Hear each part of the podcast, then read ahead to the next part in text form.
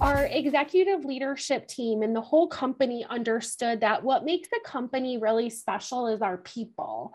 And I approach people operations with that always top of mind uh, that our employees are our best customers, and the happier our employees are, just the results are endless. Hello, everybody. Welcome to another episode of the Hacking HR podcast. Well, two years plus, two years on change into the pandemic. Uh, many people, many organizations, experts continue talking and we continue to talk about what is known as the great resignation or the great migration or re- the great reshuffling, whatever we want to call it. But people leaving their jobs en masse uh, so to speak, and either moving to other jobs or doing some more independent work for a number of different reasons. And this has been something that is impacting a lot of organizations, but still, even today, we find some, uh, a handful of outliers that perhaps have not been as negatively impacted by the by this great migration or great resignation for a number of reasons. They have not been that negatively impacted. And that's one thing that i want to learn about because i want to know what these amazing companies are doing so that other companies can either uh, get inspired or, or understand what has been done to see if they can do something similar to promote better talent retention and better talent attraction in their organization. So that's what we're going to be talking about today. We're going to be talking about great talent retention strategies and acquisition too, uh, if we have the time, with somebody who has been in the space of HR for a long time, being very passionate about leading uh, high growth technology companies, especially at the intersection of data and people operations. So, Stacey, welcome to the show. How are you doing? Yeah, good morning, Enrique. Thank you for having me. I'm excited to be here. Well, thank you so much. I am excited about this conversation. And I want to begin by asking you so many companies are struggling to attract, to retain great talent. And I know uh, in your organization, you have been, uh, I don't want to, I don't want to say lucky, you have been very intentional in doing what needs to happen to retain that great talent. So what, what have you done? What have you done that is different from all the other companies that are struggling and suffering, so to speak? Yeah, uh, that's a super good question. And I don't know that what we're doing is all that unique, to be honest, but it is very intentional. Um, so when I started here at Corvus a couple years ago, um, one of the reasons that made me join the company is because our executive leadership team and the whole company understood that what makes a company really special is our people. Mm. And I approach people operations with that always top of mind uh, that our employees are our best customers, and the happier our employees are, just the results are endless. Um, so when I started here and working for a company that takes a very people first, heart led, data driven mentality, it's been able to, I want to say, insulate us a little bit from what we are calling like this great resignation, where you see the attrition numbers skyrocketing for yeah. companies around us. And so, my approach has always been to people operations. You know, I work for our people, I work as the head of people operations, as the head of HR for our employees. And so, what that means is it's a very, you know, to use one of those terms that people understand, it's a very servant uh, leadership mentality, which means that, um, you know, a lot of people tell their employees what they want say hey you have to work here because this is where and when you get your best work done whereas at corvus we take the opposite approach and we sort of say hey employees we don't know you better than you know yourself mm-hmm. so how can we best support you? And what sort of support do you need to be put in place? And with that we really put the employees in our in the driver's seat. Now of course we are a 300 person company soon to be you know four or 500 this year almost doubling in size year over year. And so with that many people it's hard to get a consensus right? But what you do get is themes. When you put structure in place that's really programmatic and systematic and gives employees a lot of different avenues to voice their concerns and their needs and what support they need or want in place. And you have that direct line back to leadership and specifically in human resources. It's really our job to make sure that they're getting that support. Oh, that, that sounds to me like a real people-centered organization and not just because you build strategies and processes around people but because you your role uh, from what i'm hearing is to serve them is for them to understand them, themselves well enough to say, this is what I need from you, organization. This is what I need from you, Stacey. This is what I need from my other leaders, so that I can be my best self in this, uh, in the, in not only in the organization, but specifically in the role that I'm performing. So I, I love that approach. Uh, let me ask you this: How do you operationalize sort of that thinking, that mindset in a day-to-day operation? How what's how what is unique about that approach that you're trying to that you are putting forward that you're implementing in your organization yeah, great question. So, the first thing is um, we give our employees a ton of different avenues to share feedback with us. And this is both positive construction, um, constructive feedback, desires, wants. It doesn't just have to be what you need, but everything from your one on ones with your uh, manager to we have an ask me anything at our all hands. We have um, every quarter, we have giant pulse surveys. We use Slack all the time and do polls in there. We um, provide so many different opportunities for our employees to share feedback. And once we get that feedback and we realize, wow, this is important to a handful of employees, you know what we do that makes us a little bit different and unique is we act on that feedback. Yeah. and we form committees we form internal groups to say hey you know what? We've always corvus has always been a hybrid working environment even before this pandemic and we're going to continue to be. But what sort of more flexibility are you looking for employees? And so we form an internal action committee to say what makes the most sense for giving our employees more flexibility? Do they want summer fridays days? Do they want a four day work week? Do they want um, a no meeting day, mm-hmm. particularly? Mm-hmm. Whatever that looks like, and however it comes up, as soon as we recognize that there is momentum behind an idea or behind feedback, we act on it. We listen. We don't just sit there and say, Oh, thank you so much for sharing. And I think that action part is where some companies tend to be viewed as a little bit more stricter or man this organization is maybe three or six thousand so we can't act on every good idea. No that's not the intention. The intention is to show that you are actually listening and incorporating and trying to figure out what is the best solution and make employees part of that decision. Yeah absolutely.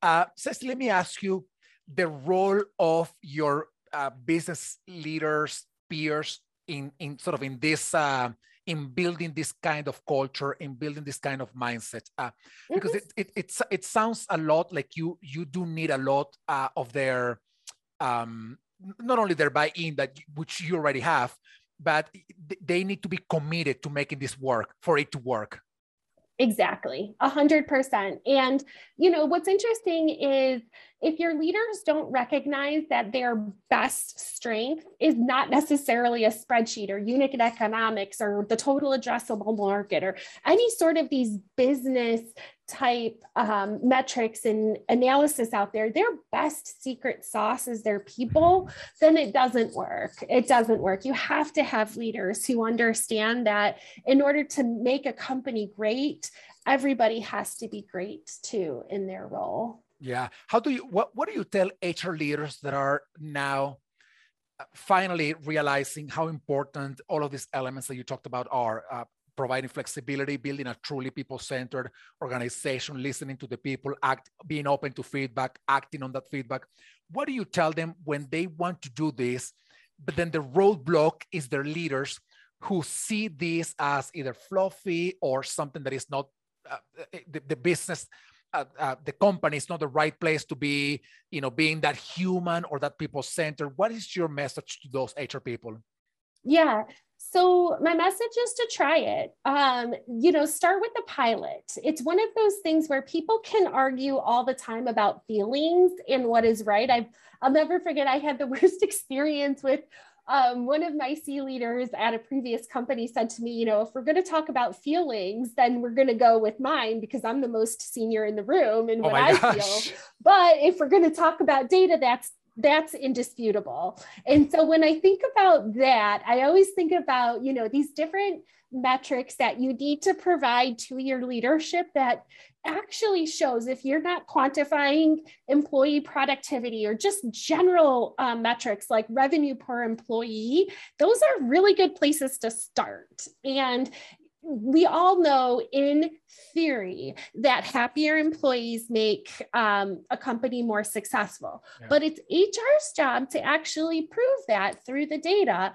And nowadays hr is amazing because we have so much data at our fingertips and at our disposal that it's really exciting. So you know don't take it from me. I always say hey don't let me be your expert but google yourself and just see all the different metrics out there. How are you measuring revenue per employee how are you measuring employee productivity?